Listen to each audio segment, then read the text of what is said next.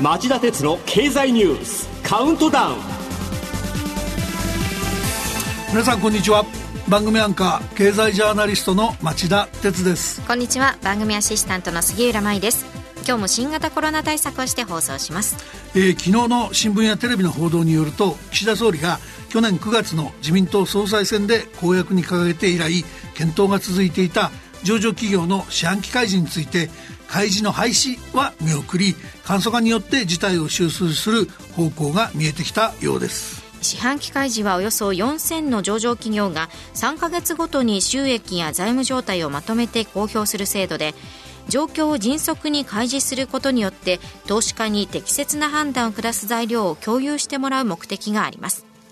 日本では1999年から東京証券取引所のルールで決算単身という書式で公表が求められてきたほか2008年には金融商品取引法の法的な義務も加わり四半期報告書という様式でも各地の財務局へ提出することが義務付けられてきました。岸田総理が所信表明演説施政方針演説でも繰り返し四半期開示の見直しを急務と主張してきた背景には総理が掲げる新しい資本主義との関連で短期的な利益に縛られず長期目線の経営を広げるのに役立つという考えがあったとされています。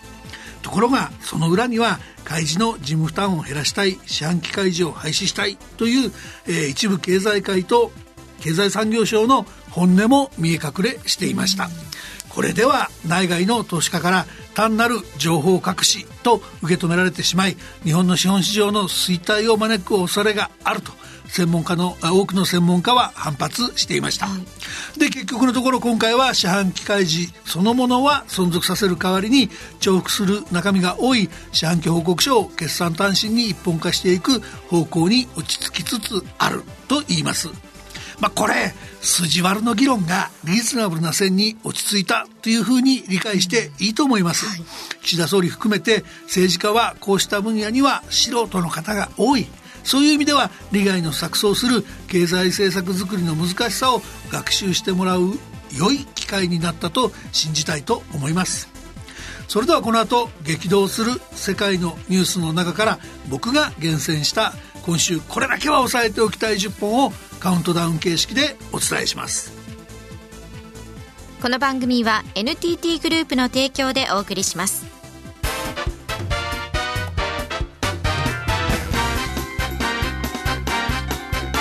町田鉄の経済ニュースカウントダウン。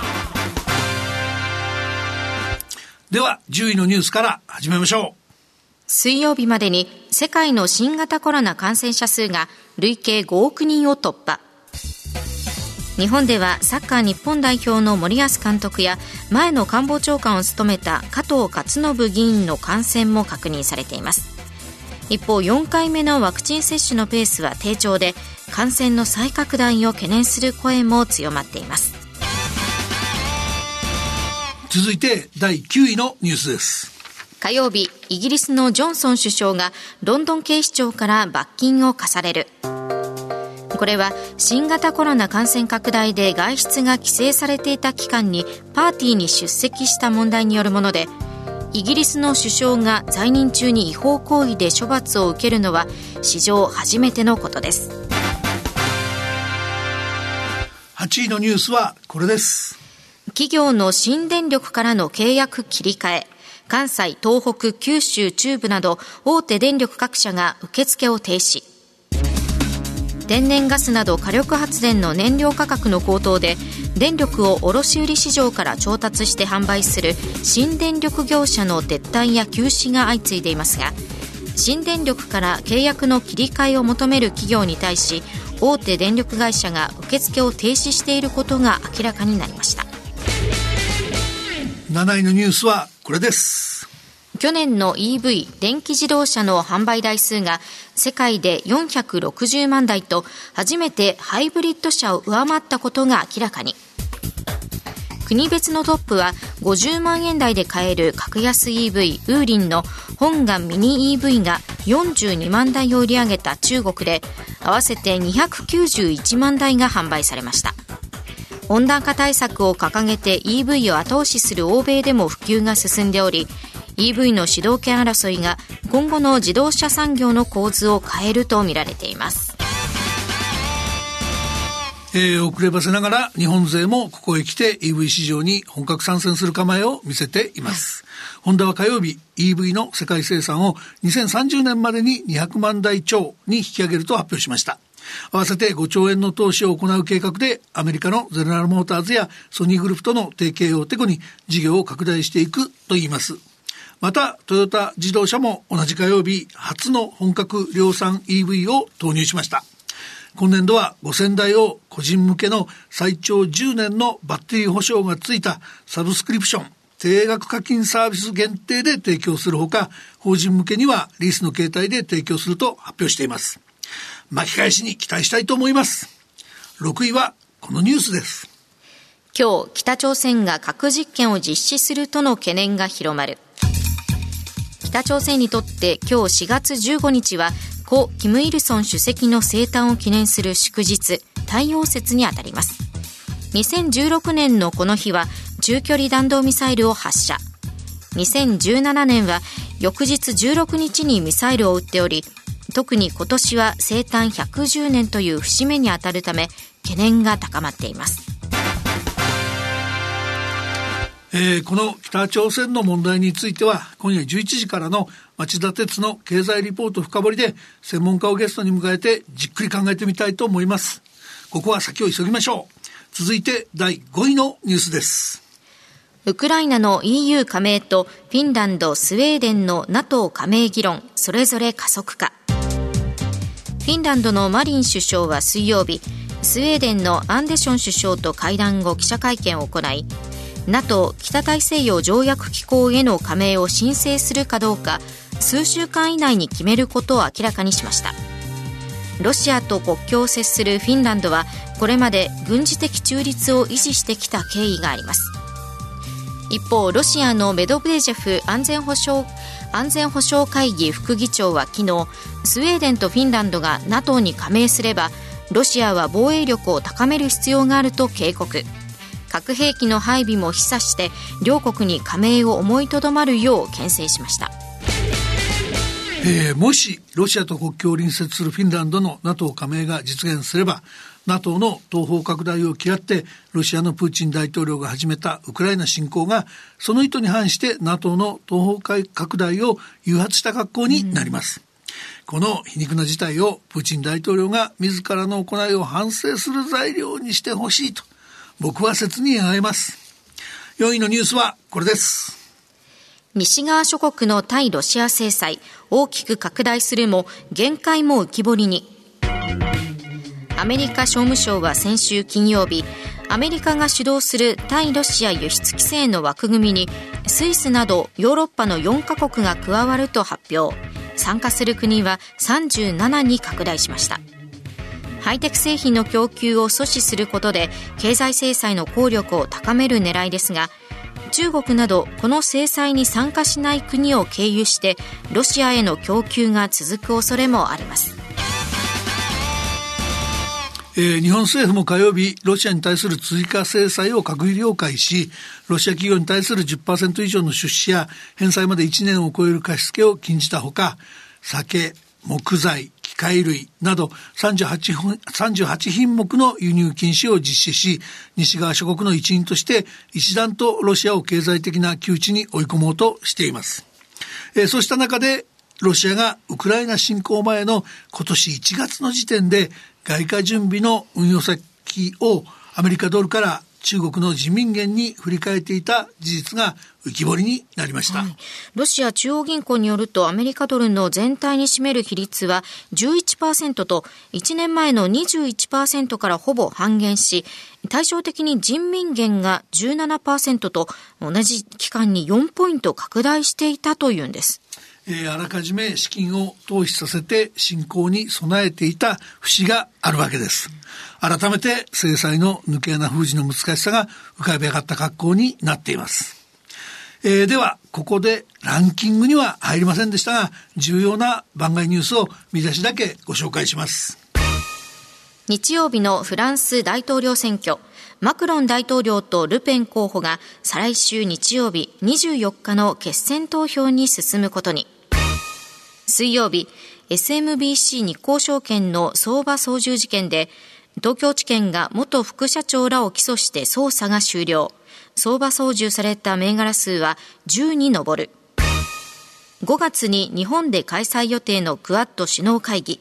韓国の新大統領も参加との報道を日韓両サイドが昨日否定。ロシア国防省が昨日日本海でアメロシア海軍の潜水艦2隻が巡航ミサイルの発射演習を実施したと発表。海上自衛隊とアメリカ軍空母打撃軍の共同訓練とロシアに制裁を科す日本を牽制したとの見方も。昨日、アメリカの EV 大手テスラのマスク CEO がツイッター社の買収を提案。えー、以上、えー、番外の重要なニュースでした。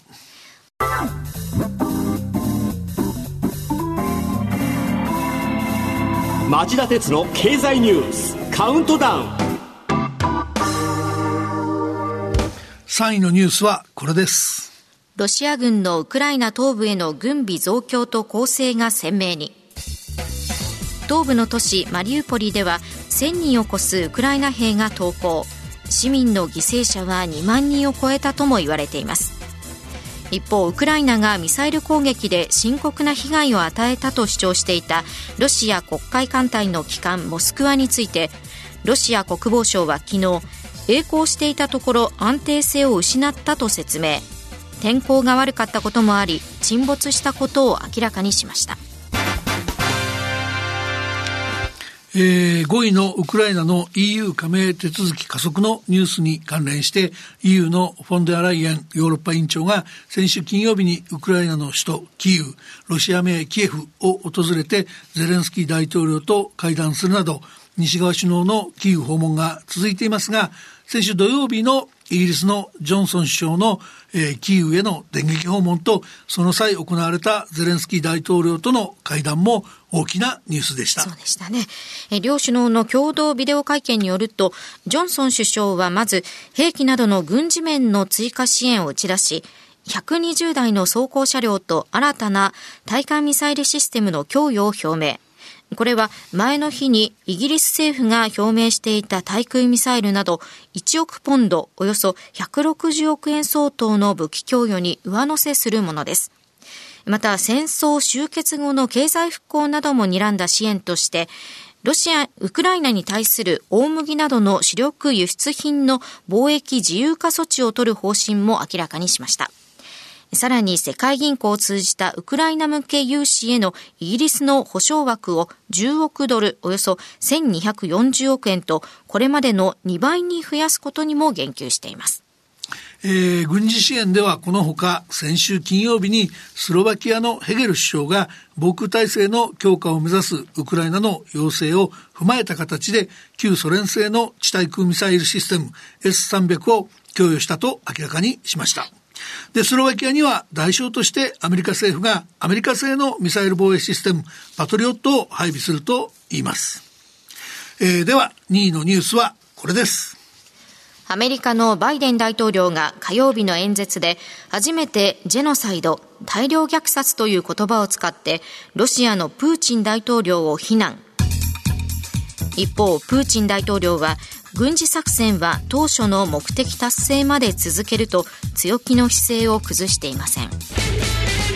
えー、国連改革の関連ですがアメリカのトーマス・グリーンフィールド国連大使が火曜日に発した声明が注目されています国連の安全保障理事会において常任理事国が拒否権を発動した場合その発動に関する説明を求めるために自動的に国連総会を招集できるようにする国連総会決議案を準備していると発表したからなんです。決議案では拒否権の発動から10日以内に国連総会の会合を開くよう求めているといいます。アメリカは来週にも加盟国に正式に案を提示するとしていますが、アメリカと共同で決議案を準備しているリヒテンシュタインは、え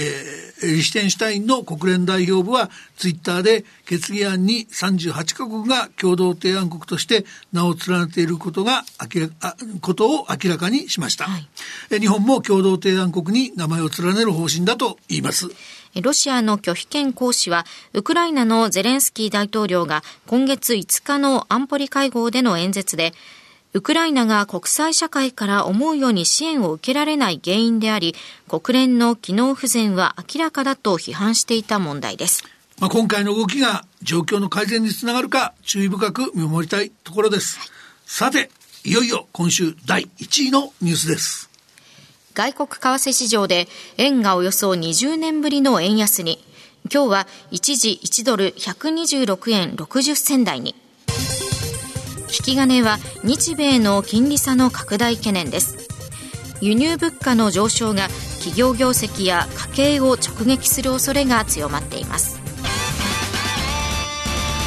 えー、水曜日にも円が大きく下がったんですが、この日の引き金は日銀の黒田総裁の、黒田総裁が金融関係者の集まる会合で講演し、現在の強力な金融緩和を粘り強く続けるなどと発言したことでした。はい、まあ、これにより歴史的なインフレを抑え込むために引き締めを加速するアメリカとの間で金利差が一段と拡大するとの見方が改めて強まり、円売りドル買いの動きが活発になったとされているんです。うんの円安の陰で、まあ、電気、ガス料金に加えて小麦を原料とする食料品価格なども高騰していて、まあ、私もこれからどうなっていくのか気がかりでなりません。町田さん、ぜひこの後5時35分からの町田鉄の経済ニュース深掘りで、この外国為替市場の見通しや円安の影響についてしっかり解説していただけませんか？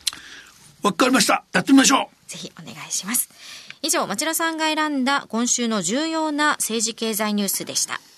町田哲郎経済ニュースカウントダウン。この番組は NTT グループの提供でお送りしました。さあこの後5時35分からの町田鉄の経済ニュース。深掘りは先ほど1位でお伝えしましたように、えー、テーマは政府日銀の円安放置策。これでは国府がいたずらに流出する悪循環になりかねないです。まあ国府つまりその日本の財産ですね、うんはい、これが